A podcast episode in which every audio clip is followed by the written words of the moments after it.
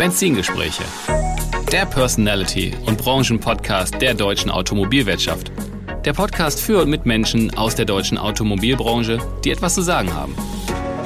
Wir teilen die Liebe zum Automobil in persönlichen Erfolgsstories, die es wert sind, erzählt zu werden. Es geht um neue und verschiedene Blickwinkel auf die Autobranche und persönliche Meinungen zukünftiger Geschäftsmodelle und Mobilitätskonzepte. Vom prüfenden Blick in den Rückspiegel bis zur spannenden Aussicht mit Fernlicht in die mobile Zukunft. Ich bin Tim Klötzing, Experte der deutschen Autobranche, Online-Marketing-Spezialist, Unternehmercoach und Agenturinhaber.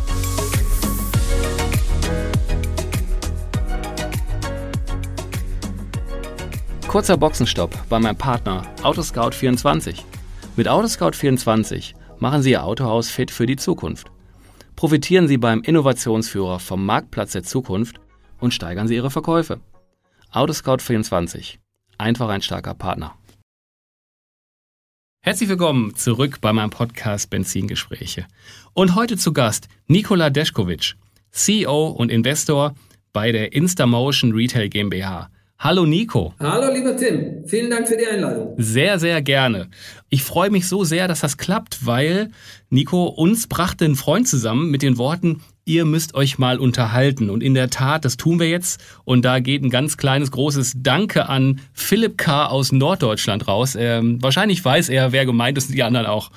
Ja, das, das war durchaus illuster. Denn, ähm, der äh, Philipp hatte mal einen Termin mit dir, hat sich mit dir ein bisschen unterhalten und genau danach habe ich ihn auch getroffen. Der sagte, Mensch, ich hatte gerade einen Termin. Das war, das war so interessant, mit dem zu sprechen. Das war vor zwei, drei Monaten in München, glaube ich, ne, Nico? Ja, richtig, richtig. Genau. Aber ich muss dazu auch hinzufügen, es ging ja auch in die andere Richtung. Ja, meine PR ähm, Kollegin hier hat auch gesagt, Mensch, da gibt's diesen Benzintalk und kannst du nicht mal irgendwie diesen ähm, Tim Klötzing äh, heraussuchen und finden und es wäre doch cool, dass wir da mit denen was machen. Und da äh, habe ich gesagt, ja, äh, dann haben sich irgendwie zwei Welten auf einmal zusammengetroffen, hast gut zusammengepasst. Ah, super. Das ist, das ist lustig, wenn es dann von beiden Seiten so Anlauf nimmt irgendwie. Ja. Ne? Und dann äh, haben wir Kontakt aufgenommen. Wir haben auch sehr schnell direkt den Hörer hochgenommen und uns unterhalten. Auch gemerkt, so wow, es ist echt geil, dass wir mal sprechen. Wir steigen mal ein und zwar gehen wir wieder erstmal mit dem Blick in den Rückspiegel. Zu deinem Werdegang. Du bist ein Baujahr 64, du bist verheiratet, hast drei Kinder. Du lebst in München, bist aber gebürtig aus Split. Du hast ein Studium zum Bauingenieur also zum Doktor gemacht, in Split gestartet, dann weiter in, jetzt kommt mein Lieblingswort, Massachusetts am MIT weitergemacht und dann nochmal in Split vollendet von 1983 bis 1993. Danach bist du zu McKinsey gegangen als Senior Engagement Manager 1994 bis 1998. Und danach ähm, da wurde es ja so ein bisschen relevant auch hier für unser Gespräch. Ging es los mit Autoscout24 als äh, CEO und Founder. Das war 1998 und da warst du bis 2011. War es aber auch gleichzeitig noch bei der Scout24 Group Mitglied des Corporate Boards von 2005 bis auch bis 2011. Und dann wird es auch wieder interessant. Du bist Geschäftsführer von verschiedenen anderen Unternehmen da kommen wir gleich auch nochmal hier und da ein bisschen drauf zu sprechen. Bettermarks, Ride, Tribescale, Adriatic Home und dann hast du mir noch ETC dahinter geschrieben. Die Liste scheint noch länger zu sein, interessant. Was aber wiederum dann jetzt so für die Autobranche, für unsere Hörer interessant wird, Instamotion, da bist du auch Investor und CEO seit 2019 und halt bis heute und weiterhin aktiv. Das so zu deinem Lebenslauf. Hm da hat sich mir eine spontane Frage aufgedrängt mit dem Blick auf deinen Lebenslauf. Doktor, Bauingenieur im Bereich Konstruktion und innovative Materialien. Consulting bei McKinsey. Autounternehmer und dann noch andere Unternehmungen. Sag mal, wird dir eigentlich schnell langweilig? Und wie kam es eigentlich vom Bauingenieur zum, ich nenne das mal, Digital-Autounternehmer? Ja, das ist ähm, äh, gut herausgearbeitet und ähm, die Frage ist gar nicht so leicht zu beantworten. Aber vielleicht, wenn ich mich so zurückerinnere, warum bin ich Bauingenieur geworden? Das die, die Frage ist leicht zu beantworten. Mein Großvater war ein großer Bauingenieur, mein Vater war Bauingenieur, mein älterer, neun Jahre älterer Bruder Bauingenieur. Also was wurde ich? Kein Schuster. ähm, somit äh, war das äh, für mich selbstverständlich und äh, ich ähm, habe aber mich sehr bald mit diesem Bauingenieurwesen als solchen nach dem Studium auch nicht ganz wohlgefühlt. Ähm, ich brauchte irgendwie mehr. Dieses äh, reine äh, Ingenieurwesen hat mir nicht gereicht und dann öffnet sich die Tür äh, um in die USA zu gehen. Ich hatte ein Stipendium bekommen vom MIT. Ähm, das war eine, eine, Riesensache für mich, aus dem kleinen Split damals noch äh, Jugoslawien ähm, in dieses, ähm, in die USA zu gehen. Das war wie eine neue Welt, ja, eine Mondlandung eigentlich für mich. Mhm. Und äh, ich habe dort Bauwesen weiter studiert, aber in der Zeit dort habe ich gesehen, dass es durchaus andere Sachen gibt. Und was dort so besonders war, war einfach dieses Eintauchen in eine neue Art der, des Lernens, alles digitalisiert. Jeder hatte einen riesen Computer. Wir hatten so Computerräume, wo man sich die Hausaufgaben äh, rausholen konnte und da waren sozusagen die ersten Berührungen und das war dort noch in so 91, 92 die Zeit, wo das in Europa noch lange nicht der Fall war. Ja, da, da gab es auch noch kein Microsoft, da gab es auch noch kein Apple. Das war noch die Zeit davor. Und ähm, das, das war so ein bisschen prägend. Aber ich hatte da auch noch nicht richtig gewusst, was eigentlich mein, mein, mein Werdegang sein sollte. Wo sollte ich hin? Und dann, als ich mit dem Doktor fertig war, nach vier Jahren, hat sich eben ähm, die Sache so entwickelt, dass ich im letzten Jahr meines Doktorstudiums auch ähm, an der Sloan School, das, es gibt die MIT, das ist die Engineering School, und Sloan School, das ist die NBA-Schule vom MIT. Ähm, und dort konnte man auch Kurse an der Harvard Business School nehmen. Und ähm, dort habe ich dann mehrere Kurse gehört und mir hat das auch alles gefallen. Also diese Verbindung des Know-hows, was man in dem Ingenieurbereich gelernt hat, anzuwenden im unternehmerischen Bereich und auch im wirtschaftlichen Bereich. So und diese Kombination hat mich dann zu McKinsey gebracht. Ja, die haben dort rekrutiert, ich habe mich beworben und das brachte mich dann nach Deutschland und dann habe ich hier sozusagen ein zweites Mal den Sprung ins kalte Wasser von einem Ingenieurstudium in eine sehr anspruchsvolle und herausfordernde Umgebung bei McKinsey gefunden, die mir aber auch sehr, sehr viel Spaß gemacht hat und ich da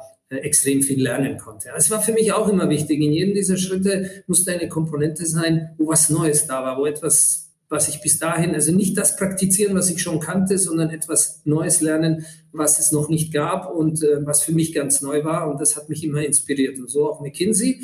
Und dann innerhalb der McKinsey, da habe ich ja sehr viel in der Auto- und Elektronikbranche ähm, beraten und unterstützt, ähm, hat sich eben ähm, aus den Netzwerk der Kollegen, das waren alles tolle Leute, alles ähm, phänomenale Freunde bis heute, ähm, mit denen man sich ähm, ja, die, die, die Abendstunden um die Ohren gehauen hat, äh, während man irgendwelche Präsentationen für die Klienten gemacht hat, ähm, die Idee entwickelt, etwas zu machen, etwas Neues zu machen, ein Startup zu gründen. Mhm. Und unsere Idee war, diese uneffizienten und bis dahin nicht wirklich ähm, funktionierenden Marktplätze, die, die gedruckten Marktplätze aus den Tageszeitungen zu digitalisieren. Das war die grundlegende Idee und somit sind wir dann gestartet. Die Anfangsfirma hieß noch Master Netz. Ähm, darunter gab es die Master Car, Master Home, Master Travel und so weiter. Das haben wir gegründet. Das war so parallel zu McKinsey. Ich habe noch bei McKinsey gearbeitet. Mein anderer Partner, der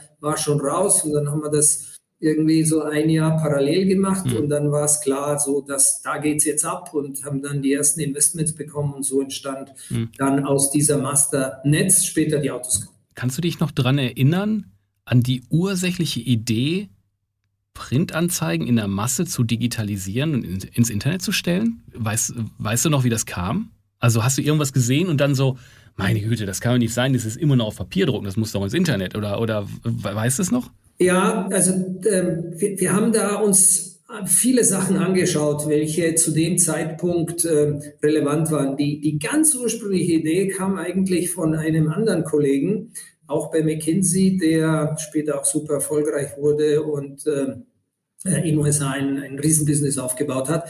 Ähm, wir wollten eigentlich den Altunternehmern, die Unternehmen hatten in Deutschland helfen, junge Nachfolger für ihre äh, Unternehmen zu finden. Es gab ungefähr 300 1000 Unternehmen in Deutschland, Mittelstand, die eine Nachfolge gesucht haben. Mhm. Diese Information hatten wir aus unserem McKinsey-Netzwerk und wir wollten eine Plattform haben, wo man sozusagen sein Unternehmen dort platzieren konnte, sagen, hey, das ist das Unternehmen, so groß, so viel Umsatz, so viel Mitarbeiter, ta, ta, ta. Und Nachfolger wird gesucht und wer kann es machen? Ja, so, das war die ursprüngliche. Aber dann war das doch schwierig und so haben wir gesagt, was ist denn nahe dem? Und dann kamen wir natürlich auf die Frage, auf die Thematik Autos. Wir haben alle ein bisschen stärker in der Automobilbranche beraten und gesagt, hey, Autos, das ist doch jedermanns Sache. Also es musste etwas sein, was viele Menschen äh, befriedigt und äh, somit war das Thema Auto eigentlich im Fokus. Und mhm. da aber dieses Ansatz, Classified zu produzieren, nicht nur auf Auto hat ähm, beruhen sich können, ähm, haben wir dann gesagt, ja, wir müssen auch in Immobilien gehen und dann haben wir eine andere Gruppe gefunden, die das Gleiche hatte und dann sind wir mit denen zusammengegangen und so ist dann die Scout-Gruppe entstanden. Mhm. Ja, spannend. Du hast hier und da bei der Antwort schon so meine nächste Frage oder nächsten Fragen schon so ein bisschen so, so gestriffen und trotzdem noch mal so ein bisschen zum, damit wir da noch ein bisschen näher drankommen, wie das gelaufen ist. Ähm, Anfang der 1990er Jahren, als du noch am, am MIT warst, da hattest du quasi schon so die ersten Auseinandersetzungen quasi mit digitalen Tools oder hast dich damit auseinandergesetzt und die auch eingesetzt.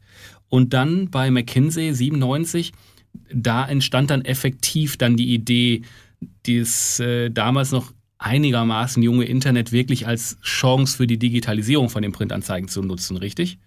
Das war dann schon so der Punkt. Das hat sich so entwickelt, ne? Das ist genau so, ja. Also ähm, wir haben gesehen, dass damals war dieses Internet ja noch eigentlich nicht präsent. Ja. Wir, die, wenn, wer sich daran noch erinnert, AOL hatte damals so Kampagnen gestartet mit Boris Becker.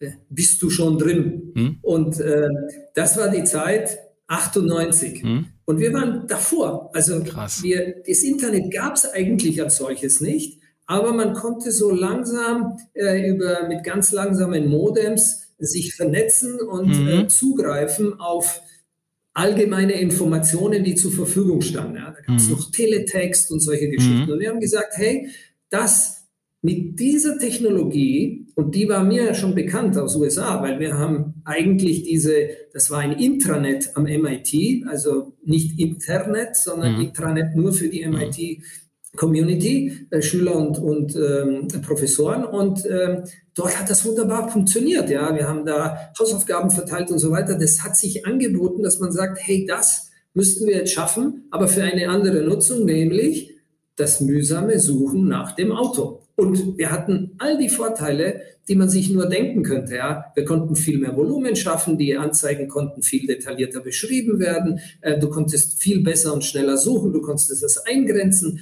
Also du hast dir Zeit gespart, hast einen viel besseren Überblick bekommen, was eigentlich ähm, überhaupt angeboten wird mhm. und konntest vergleichen.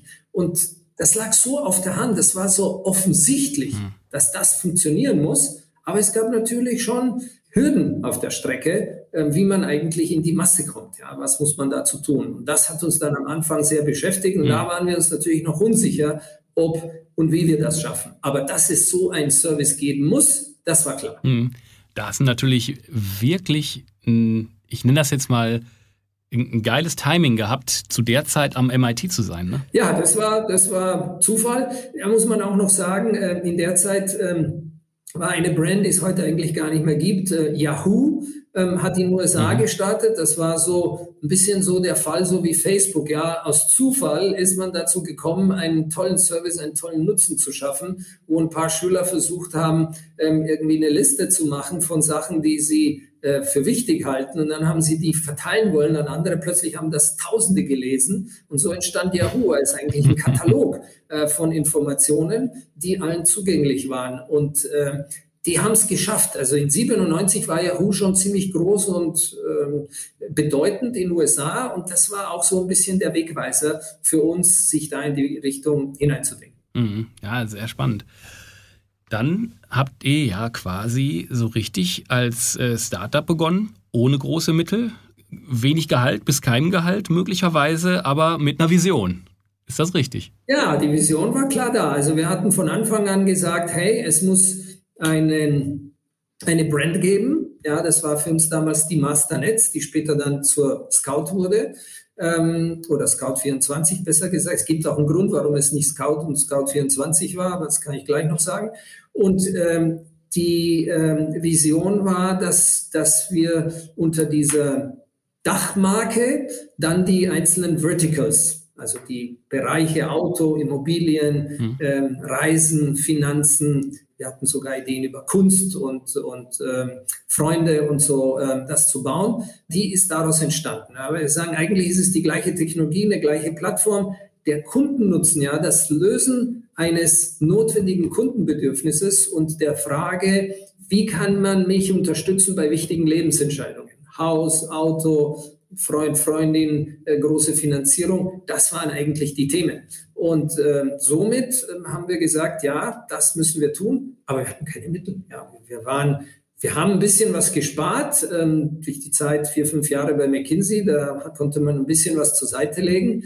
Aber wenn man dann anfängt, hier wirklich Geschäfte aufzubauen, ist alles private Vermögen natürlich Peanuts. Und vor allem, wenn man anfängt, eine Brand aufzustellen, ging das gar nicht. Und wir hatten damals das Glück, dass wir äh, durch einen Kontakt ähm, äh, zu dem Gründer von der Metro, dem Beisheim und seiner Holding in der Schweiz gekommen sind.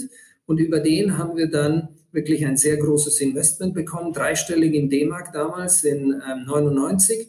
Und der hat uns verholfen, eigentlich dann die Größe, die Brand zum der Autoscout, der Immobilien-Scout und insgesamt der Scout-Gruppe herzustellen und dann das zu schaffen, was wovon heute die Autoscout nach wie vor lebt. Ja, das ist ja die, das Investment, was wir vor 20 Jahren gemacht haben, ist das, was heute ähm, Autoscout ähm, äh, tatsächlich nach wie vor ihre, ihre Kundschaft bringt. Mhm. Dieses Top of Mind, dass alle das kennen, weil sie so viele Jahre das schon im Hinterkopf haben. Ja, sehr spannend. Also so entstand dann quasi die Scout-Gruppe oder Scout 24, wobei du dich dann schon von, von Beginn an oder, oder also auf das Thema Automobil konzentriert hast und dann Autoscout 24 dann entstanden ist? Ja, die, es gab auch einen Grund. Also die, die Scout-Gruppe ist entstanden durch, wenn man so will, den Zusammenschluss aus unserer Aktivität Masternetz und einer anderen Gruppe in Berlin, die Immobilien-Scout gemacht hat, allerdings nicht mit Internet, sondern mit Telefonservice. Ja. Du konntest mhm. da anrufen und hast du einen Fax gekriegt mit den Anzeigen, die mhm. für dich relevant waren. und wir haben, wir sind dann zusammengegangen und gemeinsam haben wir eben diese äh, Mittel vom Beisheim und ihn überzeugen können. Und äh, diese Leute haben dann Immobilien-Scout weitergemacht und wir haben äh, in München äh, das Thema Auto weitergemacht. Und ähm, da kommt jetzt auch der Schmunzler zu dem Namen. Wir wollten uns ursprünglich Auto Scout nennen, aber es gab schon den Schulranzen Scout. Mhm. Und da gab es einen Brandkonflikt und um dem aus dem Weg zu gehen, haben wir dann die 24 angehängt, damit das wirklich getrennt ist. Und so wurde dann aus der Scout Scout 24 und das Auto Scout Auto Scout 24, Immobilien Scout Immobilien Scout 24. Ah, interessant. Also hat es wirklich damit zu tun. Ja. Ist ja, ist ja lustig. Ja. Ja, was es nicht alles gibt. Ja, aber wenn man drüber nachdenkt, macht Sinn. Klar. Dann habt ihr ein Investment gehabt. Wie nahm denn dann dieses neue Geschäftsmodell äh, wirklich Fahrt auf? Denn nicht nur rein durch ein Investment, sondern da muss ja was passieren. Das Entscheidende war Nachfrage und Angebot. So, die Nachfrage konnte man sich einkaufen, das Angebot natürlich nicht. Das Angebot musste man sich erarbeiten. Und äh, das zu erarbeiten war eine mühsame Geschichte. Am Anfang wollten eigentlich die äh, Händler. Das war ja eigentlich der, die, die Quelle äh, von den Autos, die wir uns äh, vorgenommen haben. Die Autos nicht hergeben, sagen, wozu, verstehe ich nicht, Internet, was soll das? Ähm, äh, dann kann ja jeder meine Autos sehen. Und also das waren natürlich Ängste, die verständlich waren, weil es ein komplett neues Medium war, das keiner kannte und keiner auch absehen konnte, was sich daraus entwickeln wird. Ja, und die Leute haben gesagt, ja, das wird ja dann gehackt und dann werden meine Autos von jemand anders gekauft und ich weiß das gar nicht. Also ganz legitime Themen, die damals ähm, äh, vorkamen. Und wir haben uns am Anfang natürlich sehr schwer getan und haben aber zum Glück, ähm, also so schwer getan, dass unsere Familienmitglieder geholfen haben, Händler anzurufen, um äh, die zu überzeugen, uns die Autos zu geben. Cool. Und da gab es auch eine äh, schicke Anekdote. Äh, die Händler hatten ja die Autos nicht digital. Ja, die haben die Autos, wenn dann auf irgendwelchen Listen, Papierlisten bei sich gehabt und wir mussten die ähm, abholen. Aber das war dann auch irgendwie schwierig, wenn die Händler über ganz Deutschland verteilt waren, haben die uns gesagt, ah, macht es ganz einfach, wir inserieren die Autos ja eh jedes Wochenende in der Zeitung, kopiert sie einfach aus der Zeitung. Und dann gab es bei uns ähm, den sogenannten Datenbus. Und das funktionierte so, dass wir die Zeitungen gekauft haben am Freitag in der Früh, sie in einen Bus gesteckt haben, physischen Bus, der fuhr dann nach Kroatien. Dort waren irgendwelche Studenten, die billig über Nacht diese Anzeigen abgetippt haben und sie am Montag dann alle live waren. Nein. Und so, so haben wir angefangen, ein bisschen kritische Masse zu entwickeln, um äh, ja, ein Angebot zu haben, die ersten paar tausend Autos und natürlich ja auch immer aktuelle Autos. Ja, wir haben sehr aufgepasst, ja. dass die Autos nicht schon irgendwie vor Monaten äh, möglicherweise verkauft wurden. Und dann kam eigentlich der Durchbruch dadurch, dass wir eben über McKinsey viele Kontakte, ich habe da selber ähm, ähm, viele Projekte und Aufträge gehabt, ähm, ähm, ähm eben Bekanntschaften gemacht. Und dadurch ähm, haben wir das Vertrauen gehabt, dass uns BMW äh, den Zugang zu der BMW-Datenbank aller Händler gegeben hat. Ja, da waren alle Autos aller Händler zentral tatsächlich digital abgelegt und wir konnten darauf zugreifen ja. und konnten dann mit den Händlern sagen, hey, möchtest du nicht mitmachen? Wir haben deine Autos schon, du musst nur Ja sagen. Und so entstand die erste Bewegung. Dann kam später Ford und dann kamen langsam Opel und andere nach. Und so haben wir zuerst die Markenhändler alles, alle bei uns abgerufen und damit sind wir dann gestiegen und wurden attraktiv und plötzlich hatten wir mhm. irgendwann 40, 50.000 mhm. Autos und das war dann schon eine Nummer. Und damit konnte man dann natürlich, dann wurden wir auch interessant für Private, dann haben die Privaten gesagt, hey, kann ich da nicht auch inserieren? Und so wuchs das, das äh, Geschäft äh, von sich aus. Und für die Privaten haben wir das immer kostenlos gemacht, weil eigentlich war das Ziel, durch Werbeeinnahmen sich zu finanzieren. Und dieses Thema Classifieds, das entstand so erst on the way. Und ähm, wir haben dann gesagt, naja, aber um das Geschäft wirklich groß zu machen, muss man auch ähm, profitabel werden und muss auch entsprechend äh, wirtschaftlich ähm, agieren. Und dann haben wir angefangen, den Händlern äh, diese Dienstleistung in Rechnung zu stellen, weil den, es war immer die Frage, wer soll bezahlen, der Käufer oder der Verkäufer? Und es war der Verkäufer. Ähm, es war auch der mhm. Markt war ein ähm, Käufermarkt. Daher war es logisch, dass der Verkäufer zahlt. Und das hat gut funktioniert. Und das Schöne an dem Geschäft ist, dass wenn man einen Kunden einmal überzeugt hat, also einen, einen äh, B2B-Händlerkunden ähm, und ihm gute Geschäfte gebracht hat, der natürlich zufrieden war und dabei blieb mhm. ähm, und man dann jedes Jahr neue Kunden dazugewöhnen konnte, aber die alten blieben. So wuchs das Geschäft, ohne dass wirklich die Substanz ähm, der, der, der Operations wachsen musste, weil es war ja alles digital. Mhm. Ähm, und so haben wir dann auch ordentliche Margen sehr bald erzielen können. Aber es war nicht ganz so einfach. Dann kam das Jahr 2001, dann der, der, der Zusammenbruch des Internets, die Dotcom-Blase und so weiter. Mhm. Wir hatten auch schwierige Zeiten und die mussten wir alle durchstehen. Aber am Ende ähm, haben wir Glück, dass wir eine der wenigen waren. Also es gab eine Zeit, da gab es 150 Autobörsen in Deutschland. Das war so Ende 2001. Jeder hatte das. Die Autohersteller, mhm. die Verlage, äh, die, die, die Zulassungsstellen, also TÜV, DEKRA, alle hatten ihre eigenen Börsen und äh, am Ende haben sich nur Autoscout und Mobile durchgesetzt. Wahnsinn. Ähm, krass. Hast du, äh, eine, eine Notiz habe ich mal gerade noch gemacht. Erinnerst du dich noch dran, wie das am Anfang mit Autoscout 24, wo die Börse quasi live war, wo ihr da mit dem, mit dem Bus durch Deutschland gefahren ist? Wahnsinn, diese Geschichte. Wie die Zugriffszahlen auf der Plattform sich entwickelt haben? War das so, das dümpelte erstmal, ich sage mal, Monate, Jahre lang rum und, und ging dann so langsam los? Oder hat das so einen gewissen Kick am Anfang direkt erlebt? Erinnerst du dich daran? Ja, der Punkt ist, es wuchs ja miteinander. Ja. Zum einen wuchs unser Angebot, damit wurden wir attraktiv und auch unsere Brand wurde immer bekannter, wobei man muss sich das damals so vorstellen, wir haben 1999 und 2000 insgesamt fast 40 Millionen D-Mark ausgegeben. Wenn man das heute medientechnisch vergleicht, da kannst du eine Null dranhängen in Euro. So viel Geld haben wir in zwei Jahren ausgegeben. Also wir waren in jeder Fernsehsendung, wir waren in jedem Spot, wir waren auf Plakaten, wir haben die deutsche Turnmeisterschaft gesponsert. Also damals war Fußball nicht so, aber das, das waren alles Themen, die wir gemacht haben. Und das ist zum einen gewachsen, zum anderen aber ist, und das war entscheidend, ist die Internetpenetration gewachsen. Ja, weil heute hast du Internetpenetration, da fragt ja keiner, sind genügend Leute im Internet. Damals war das ein Thema. Bis 2004 waren in Deutschland immer noch 50 Prozent der Leute nicht im Internet. Unvorstellbar. Und in der Zeit musste man wachsen. Das heißt, wir sind gewachsen zum einen mit unserer Brand, aber zum anderen haben wir nicht schneller wachsen können, äh, als, als was der Markt und die überhaupt äh, Verfügbarkeit dieser Services bei den Leuten. Mhm. Und dann war natürlich auch die Frage der Geschwindigkeit. Ja, du konntest am Anfang hattest du eine Geschwindigkeit, das kann man heute gar nicht ausrechnen, 9,6 Kilobyte in der Sekunde. Ja, also Kilo, nicht Megabyte, Kilobyte. Ähm, tausendmal langsamer. Und da war die Zeit, wenn du dir so ein Bild von einem Auto hochgeladen hast, das eine sehr schlechte Auflösung hatte, musstest du 30 Sekunden lang warten. ja. ja.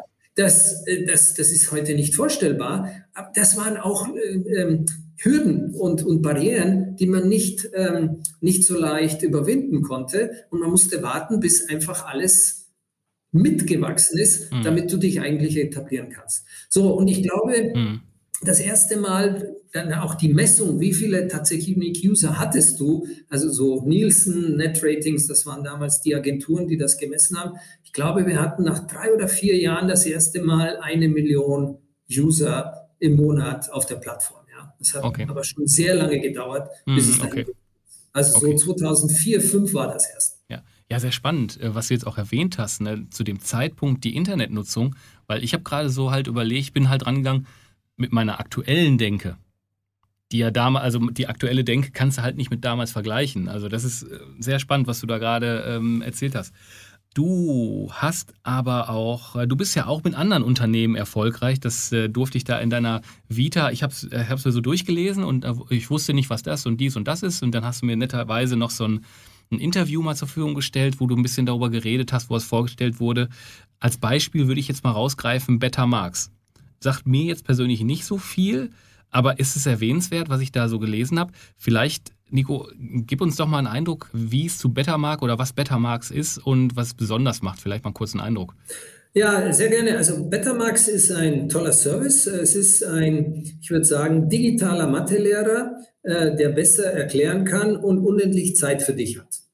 Der also das System ist gedacht für Lehrer und Schüler und ähm, inzwischen ist es etabliert. Das haben ähm, Kulturministerien freigegeben. Das haben, äh, da gibt es Landeslizenzen für Bayern und, und, und Hamburg und so weiter. Das äh, hat sich sehr gut etabliert. Und am Ende ist es eine, eine mit dem Curriculum, also mit dem offiziellen äh, Material, was in der Schule behandelt werden soll, von der vierten bis zur zehnten Klasse. Wir haben auch Inhalte darüber hinaus, deckt es den kompletten Mathematikbereich ab. Ja? Und das Sexy daran ist, da, daran ist, dass du, du kannst an jeder Stelle einsteigen, also in der achten Klasse, und dann fängst du an, die Aufgaben da zu lösen. Das Ding führt dich da durch und hilft dir. Und wenn du sagst, ah, du hast hier aber eine Wissenslücke, dann bringt es dich zurück vielleicht in die vierte oder fünfte Klasse, wo du nochmal die Brüche nachholen musst oder ah. die Funktionen oder so. Da musst du dich halt wieder zurückarbeiten, ja. Natürlich braucht es die Disziplin, ja. Am Ende ist jedes System nur so gut, wie viel Zeit du reinsteckst. Und wenn, wenn die Kinder aber keinen Bock haben, dann äh, kannst du da lange äh, Software anbieten. Ähm, deswegen ist es wichtig, dass das integriert ist mit der Schule, dass der Lehrer das auch nutzt, dass die Hausaufgaben dadurch verteilt werden. Aber es fängt an, den Kindern Spaß zu machen. Nur, ähm, muss ich sagen, da haben wir lange, lange gebraucht, bis in Deutschland überhaupt das Niveau erreicht wurde, wo solche Medien oder, oder solche Lösungen gegeben der Verfügbarkeit der Medien überhaupt verwendet werden können. Ja, und äh, wir hatten zum Beispiel einen schnelleren Durchbruch in dem kleinen Uruguay in äh, Lateinamerika, wo die Landesregierung gesagt hat, wir kaufen das für alle Kinder, 300.000 Kinder brauchen diese Software, jedes Kind kriegt einen Laptop, jedes krieg, Kind kriegt äh, Breitbandzugang zum Internet in der Schule und wow die Lehrer müssen jetzt irgendwie sich damit äh, zurechtfinden ähm, und, und haben eigentlich da den Durchbruch geschafft. Wir haben in drei Jahren haben wir den Notendurchschnitt in Mathe um eine Note verbessert. Das schaffen andere all over. All over. Das schaffen andere wow. Ministerien ähm, ja, in, in, Jahrzehnten nicht. Ja? Also das, das war schon ähm, äh, bedeutend. Und dann hat sich das auch in anderen Ländern, in Lateinamerika, in Mexiko, aber auch in Europa, in Holland äh, und, und anderen Ländern zusammen mit Verlagen entwickelt. Und dann wurde das nochmal beflügelt durch äh, Corona, weil natürlich Digitalisierung, Lernen zu Hause, wir hatten die Lösung. Und so ist Betamax heute ein sehr erfolgreiches Unternehmen wow. und ähm, bietet seine Services nach wie vor. Okay. Und ihr seid weltweit, aber überall mit demselben Markennamen unterwegs, Betamax? Mit demselben Markennamen, deswegen wurde der von Anfang an so gewählt. Mhm. Und, ähm, und der sagt ja auch was aus, ist für jeden verständlich. Und, ähm, und in der Tat, wir schaffen die bessere Note. war klasse. Das war mir wichtig, aus deinen anderen Unternehmungen auch mal was hier reinzuholen, um, um dich nicht, ich sage jetzt mal, nicht falsch verstehen, aber so ein- oder zweidimensional äh, Bauingenieur und Automobil, Digitalunternehmer, sondern da sind echt noch andere Sachen da in deinem Portfolio. Total spannend. Wenn wir jetzt wieder Richtung äh, Automobil schauen, ja, Instamotion ist da der Punkt. Ne? Auch, äh, ne, jetzt muss ich mal auf mein 2019. Hallo. Danke fürs Zuhören bis hierhin. Weiter mit der Story geht's im zweiten Teil.